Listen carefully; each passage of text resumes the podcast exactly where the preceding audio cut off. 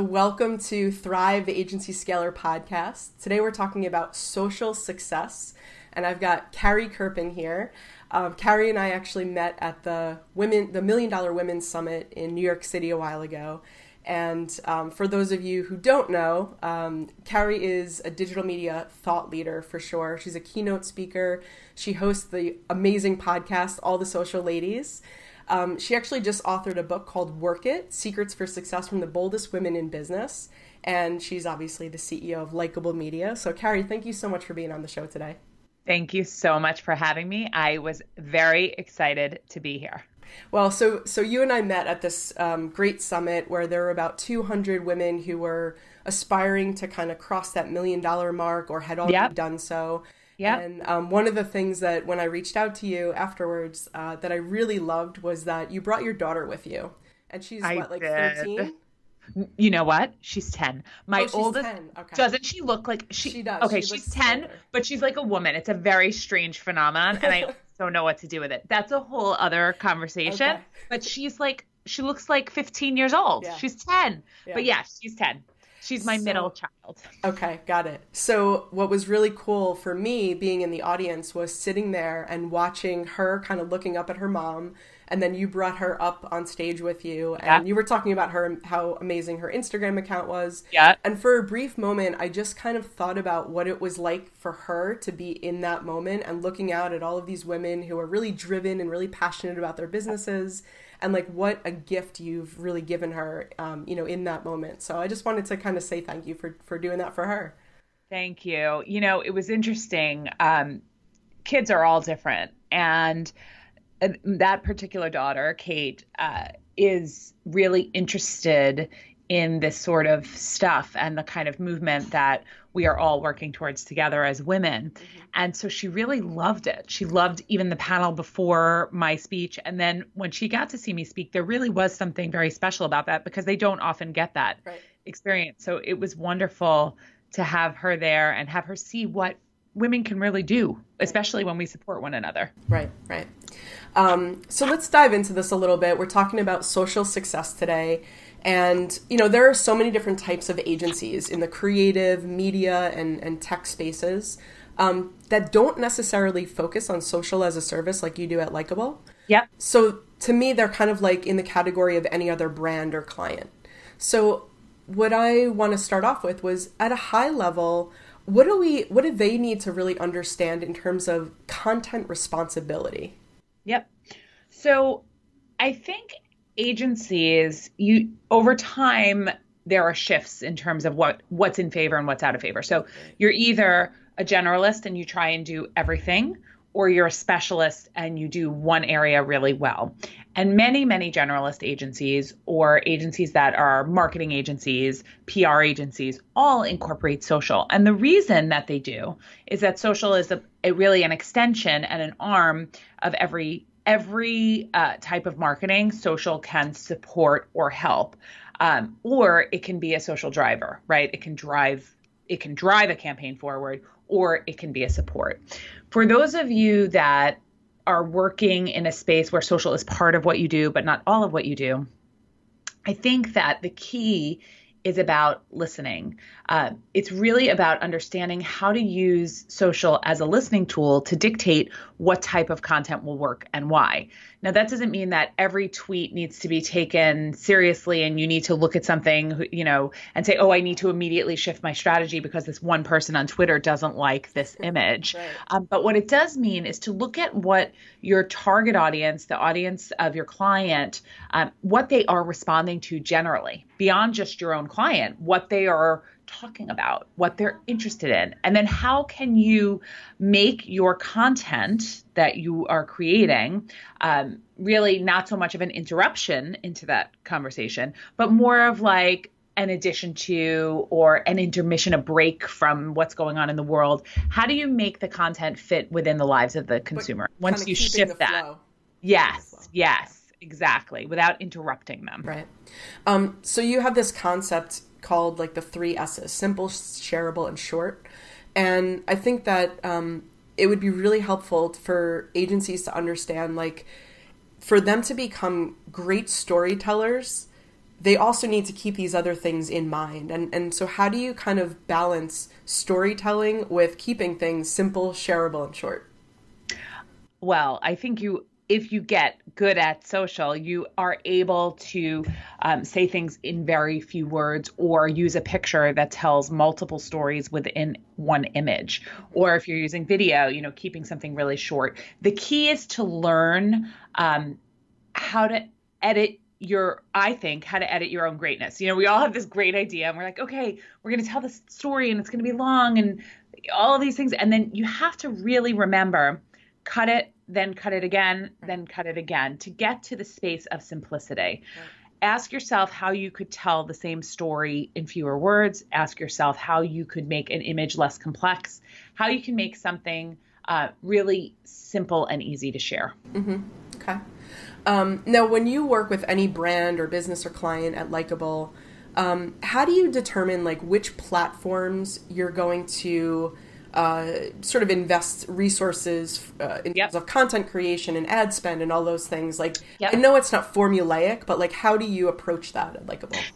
So it's a combination of things. First, you want to be where their audience is, no matter what. So if there's if there is um, a brand that is really, really hot and specifically for Gen Z, I would consider Snapchat, even though I find their ad platform to be, you know, not uh, as comprehensive. Yeah, shit. So, um, so, and then I want to look at, so first, where the audience is, right. and second, how um, effective and how how how useful is their ad targeting? So when you're looking at things like Instagram and Facebook, they have the most complex and most um, effective ad platforms out there today. So the types of units you can run uh, are great. But if the audience isn't there, then you have a challenge. Now, fortunately, Instagram has made a pretty significant rise. So I almost always look at Instagram as an important piece of a puzzle. But sometimes you want to look at something like LinkedIn. And I've seen LinkedIn step up their advertising efforts. So, you know, if you're looking at a really good B2B strategy or looking at something like that, I love what, what LinkedIn has been doing lately. So it depends on where the customer is and where the effective ad targeting is. Mm-hmm. And so you really think that that LinkedIn um, has changed enough to where it's it's become effective for B two B? Not only do I think that LinkedIn has changed enough, I think they will continue to evolve. Uh, I think that the recent data breach with Facebook is only going to help LinkedIn because of the premium accounts that they offer. Uh, they have a different model. And so I think that that will be really beneficial for them. And if they have the right effective leadership, I think they're going to go places. Um, and so I've seen it. You know what what people see when they see LinkedIn is that the cost per click is much higher, and oh, and people are only there for spam. But if you're able to produce great content there, like native video on LinkedIn works really well. Oh yeah, yeah, I see that even with this show. Yep. You know. Definitely. Yeah. These types of shows are perfect for that type of thing. Uh, native LinkedIn video has been great, great for us too as an agency, and great for our B two B clients. Right, right.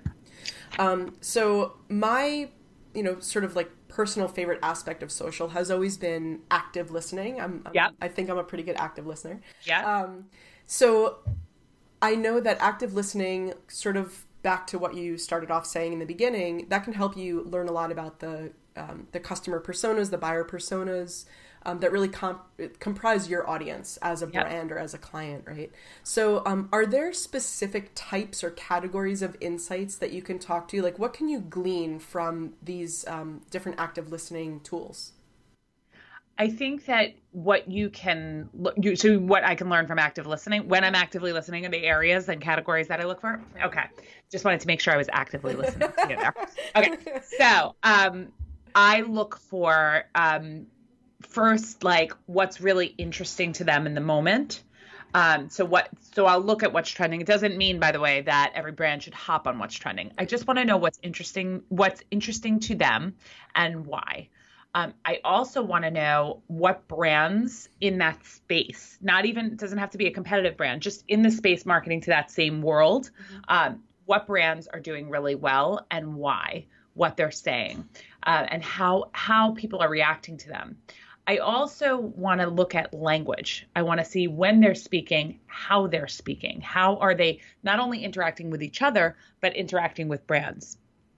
Um, and then, really, I want to look at just overall behavior patterns. I want to see um, what what type of uh, things that they're doing. Are they working? Are they playing a particular game a lot? Are they um, talking about a, a show that's really interesting to them? How are they consuming media?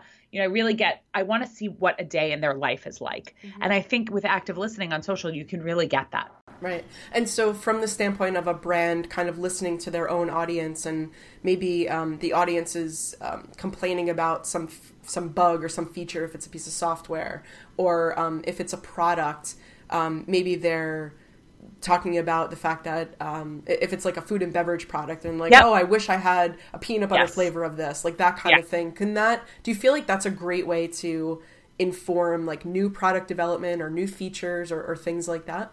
Yes i think it's one element. So i think that okay with social, uh, you have the opportunity to ask your community anything. Right.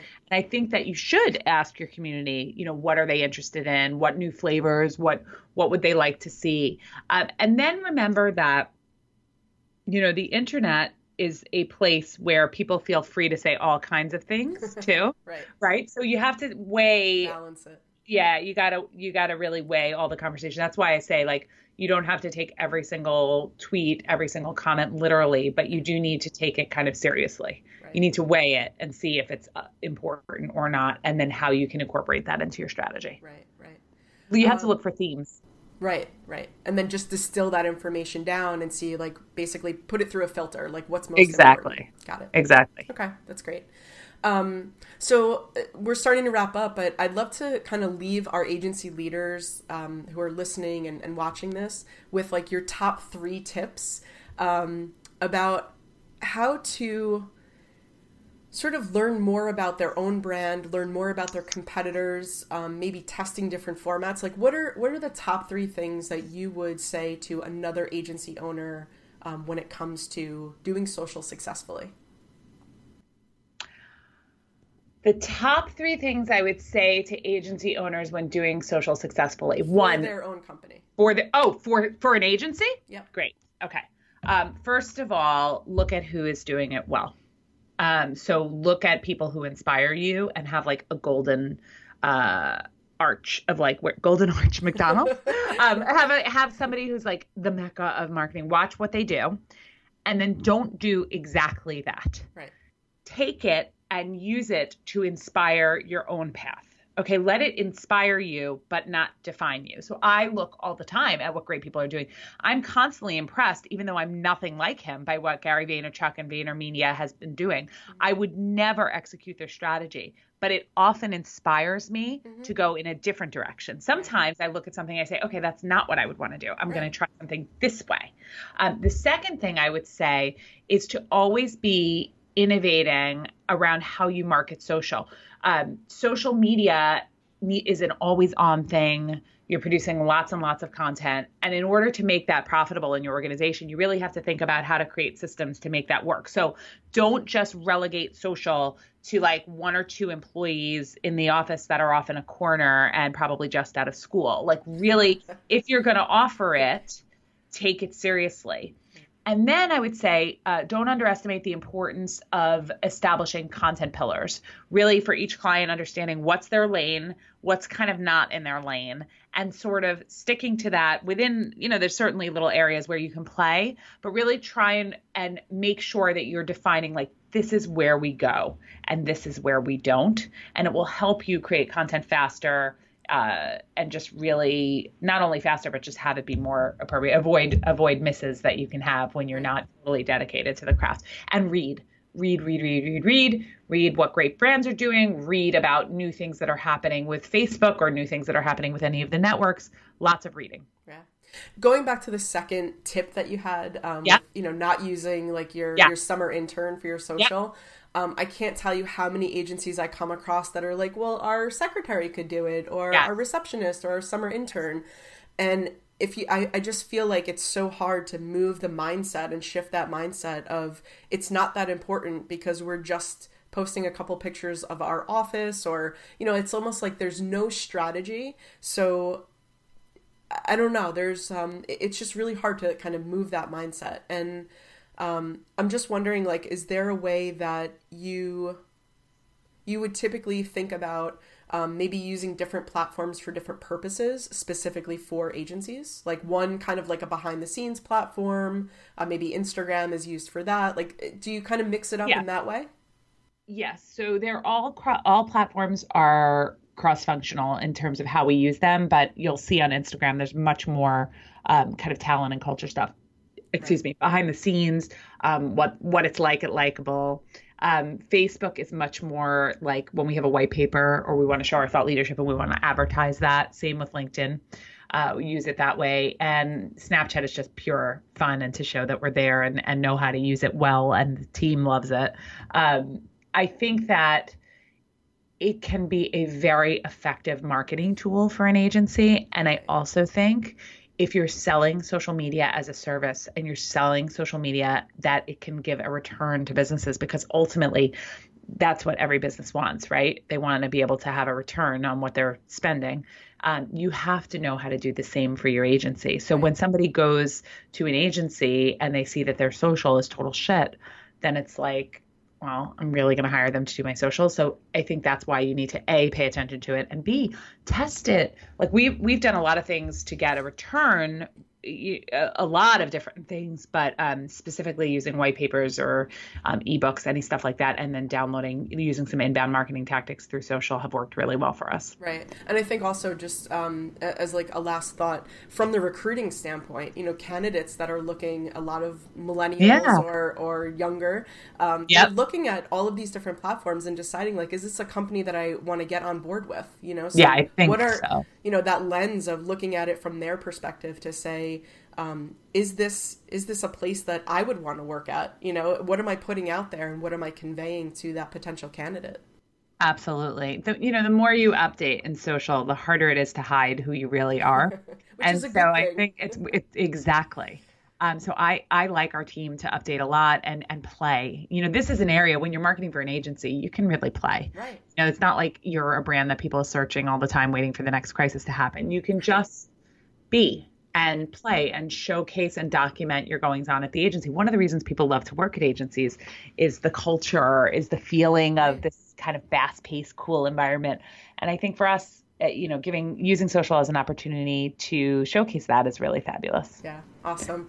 Carrie, thank you so much for being here. I really you appreciate so it. Welcome. You're awesome. Yay, you are too. It's a mutual love fest. All right. Have a great All day. All right. Thanks, love.